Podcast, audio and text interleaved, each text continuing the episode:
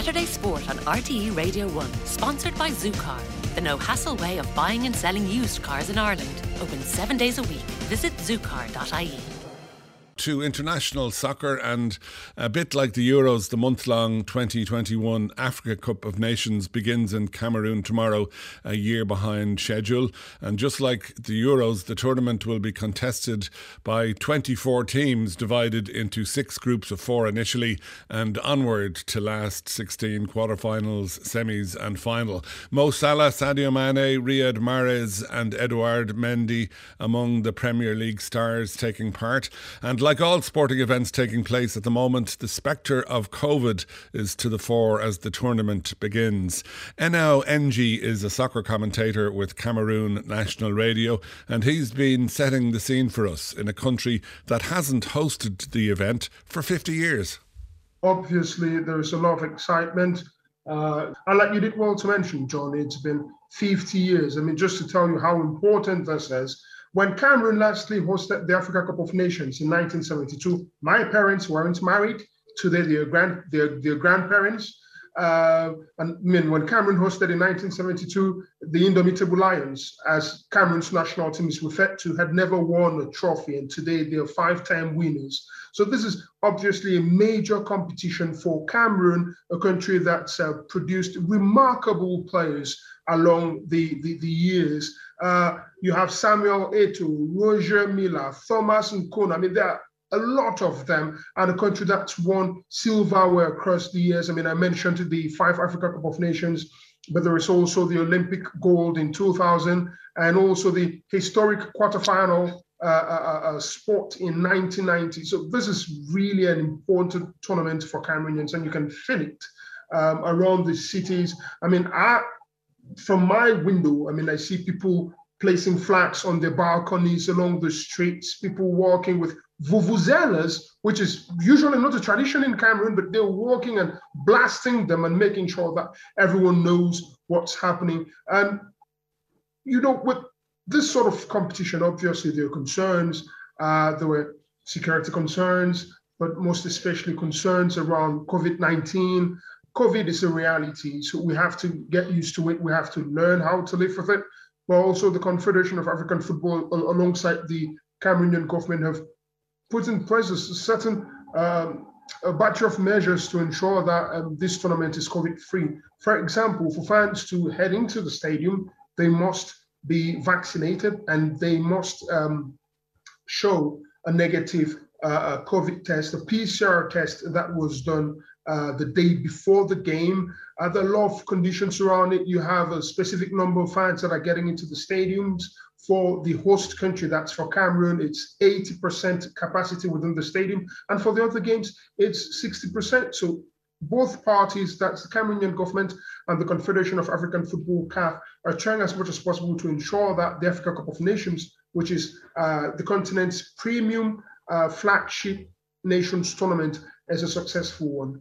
And uh, the Africa Cup of Nations, in some quarters, there is a view that it's not shown the respect in parts of Europe that it should get. Do you feel that? Of course, I do, John.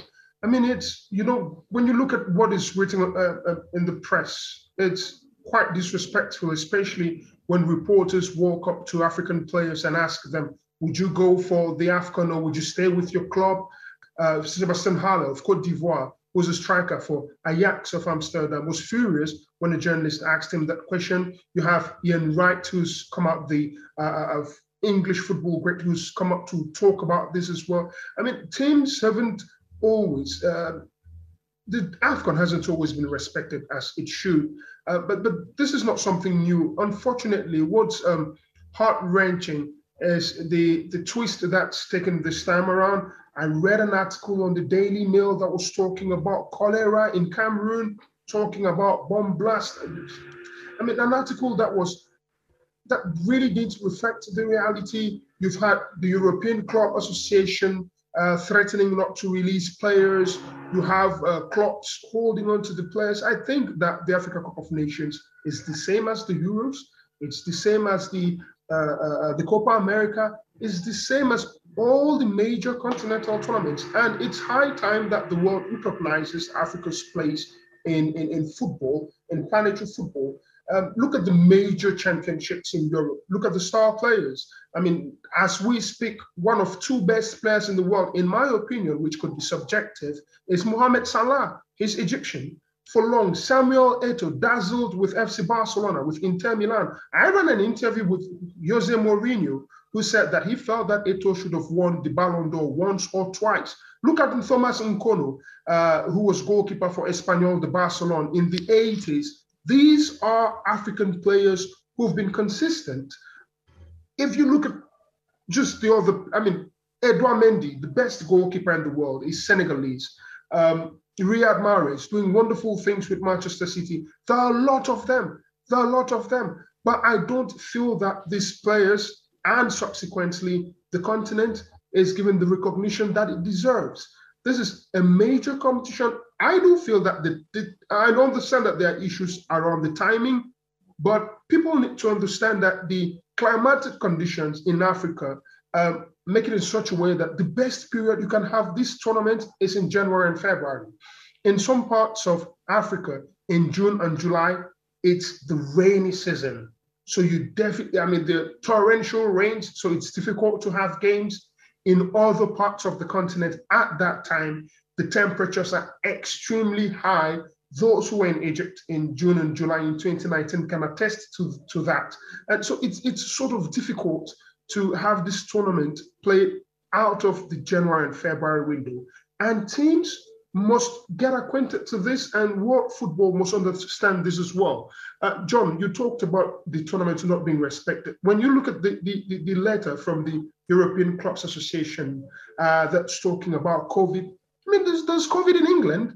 The Premier League is, is, is being played. There's COVID in France, and stadiums are full. There's COVID in Spain, and football is ongoing. But why is it that when it comes when, when, when it's the turn of the AFCON, people are talking about COVID. I give you a quick a quick analysis, John. Is I checked uh, the European the European Disease Center Control, and five of the countries in Europe that are most affected by COVID have active championships being played. Um, I will stay politically correct and not call the names of these countries, but they have championships that are being played. Now, if you look at the figures in Africa, the entire continent has had 8 million, about 9 million COVID 19 cases. Europe alone has had close to 90 million. So Africans should be more concerned with having players from Europe flying to the continent to play the AFCON rather than the other way. Because for some reason, which I mean, not too many scientists can explain, COVID isn't having such a massive impact, uh, a negative impact that it should have in Africa as it is having across the world. You know, can we talk about the tournament itself? Who are the favourites and who do you fancy over the next month? Algeria are a supremely talented team. They have uh, they've played 34 games, they're unbeaten. Um, in the last warm-up game, they thrashed Ghana 3-0. That should tell you of the mettle that there's within this team. I mean, obviously, it's headlined by Riyad Mahrez, who's been on fire uh, with, but you also have Senegal. And I do feel that that's probably the most complete team heading into the AFCON because they have the best goalkeeper in the world, Edouard Mendy, who's, that's by my assessment. They have Sadio Mane, who um, prior to the AFCON wasn't in very, very fine shape. I mean, he had that run of nine games without scoring, and then he just regained his goal scoring mojo just in time against Chelsea in his last game for Liverpool before heading to the AFCON. They also have Kalidou Koulibaly, who for long was considered as one of, and is still considered as one of the best center defenders in the world. They have a really wonderful cast of players.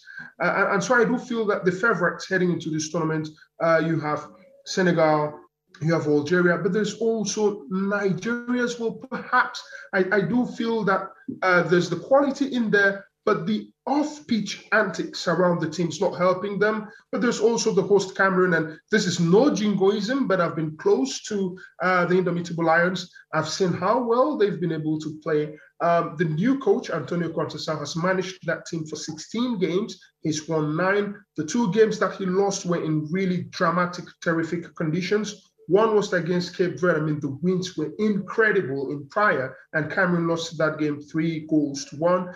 The second game he lost was against Cote d'Ivoire in uh, Abidjan, two goals to one, and it was on a pitch which uh, calling it a potato pitch will be a compliment. So this team just really got some quality in there, but I do feel, I really do think that it's important to look at Algeria and uh, uh, uh Senegal. And what about Mo Salah's Egypt? Well, the, the, the, the, issue with Egypt is they performed well five years ago, getting to the final against uh, Gabon, but they lost in that final to Cameroon, two goals to one. Really dramatic, terrific final. And then um, three years ago, they were knocked out in round 16 in, in, in on home soil. That's in Egypt. Um, Mo Salah alone is a truly phenomenal player, but does he have a supporting cast of players around him who can do that? And that's why I will not immediately rate them in the top three. Now, tomorrow sees the start of the tournament. We have Cameroon, the hosts, taking on Burkina Faso in the opening game. And then in the second game of the day, Ethiopia take on Cape Verde. And uh, are you conscious, are you uh, knowledgeable about the League of Ireland connection? No, no, not at all. The only I should I should point out to you that uh, Roberto Lopes is a defender with Cape Verde, and he is a League of Ireland player he's been playing for the last couple of years with Cape Verde. So we have representation at AFCON, and uh, we, we, look forward to him uh, putting in a good performance. I think they are favourites probably to beat Ethiopia. No, no, they are. I mean, Cape Verde, really wonderful team. They are the ones who prevented Cameroon from heading to the AFCON. If I'm not wrong, in 2012, they beat Cameroon uh, in Praia 2 0 and then lost here in Yaoundé two goals to one. But they're really phenomenal side. And whenever they've played with Cameroon, they've always posed problems. I do feel that apart from the host Cameroon, they are the team that really looks very solid. I mean, not really great talent in there, but their ability to play some high octane football is just unbelievable. And, and I saw that really up close when they played against Cameroon in March last year in Praia during the qualifiers for, for, for the World Cup. They have a really wonderful team, and I do feel that if they if they come into this tournament with that sort of zeal, uh, playing Ethiopia, which is also a decent team, no offense, but that's not got the experience that Cape Verde have. I think that the the Sharks, the Blue Sharks, because that's how the Cape Verde national team is referred to. I think that they go into that one as favorites. Finally, you know, pick a winner for us. John, come on, that's a tough one to ask. um, I hope this doesn't haunt me later on. Uh, this is difficult. Uh, Come on. I'll go with Cameroon then. no bias there at all. Uh, well, it's been a pleasure uh, speaking to you now, and I hope it is a wonderfully successful tournament and that the hosts do uh, perform well throughout it. Thank you very much, John.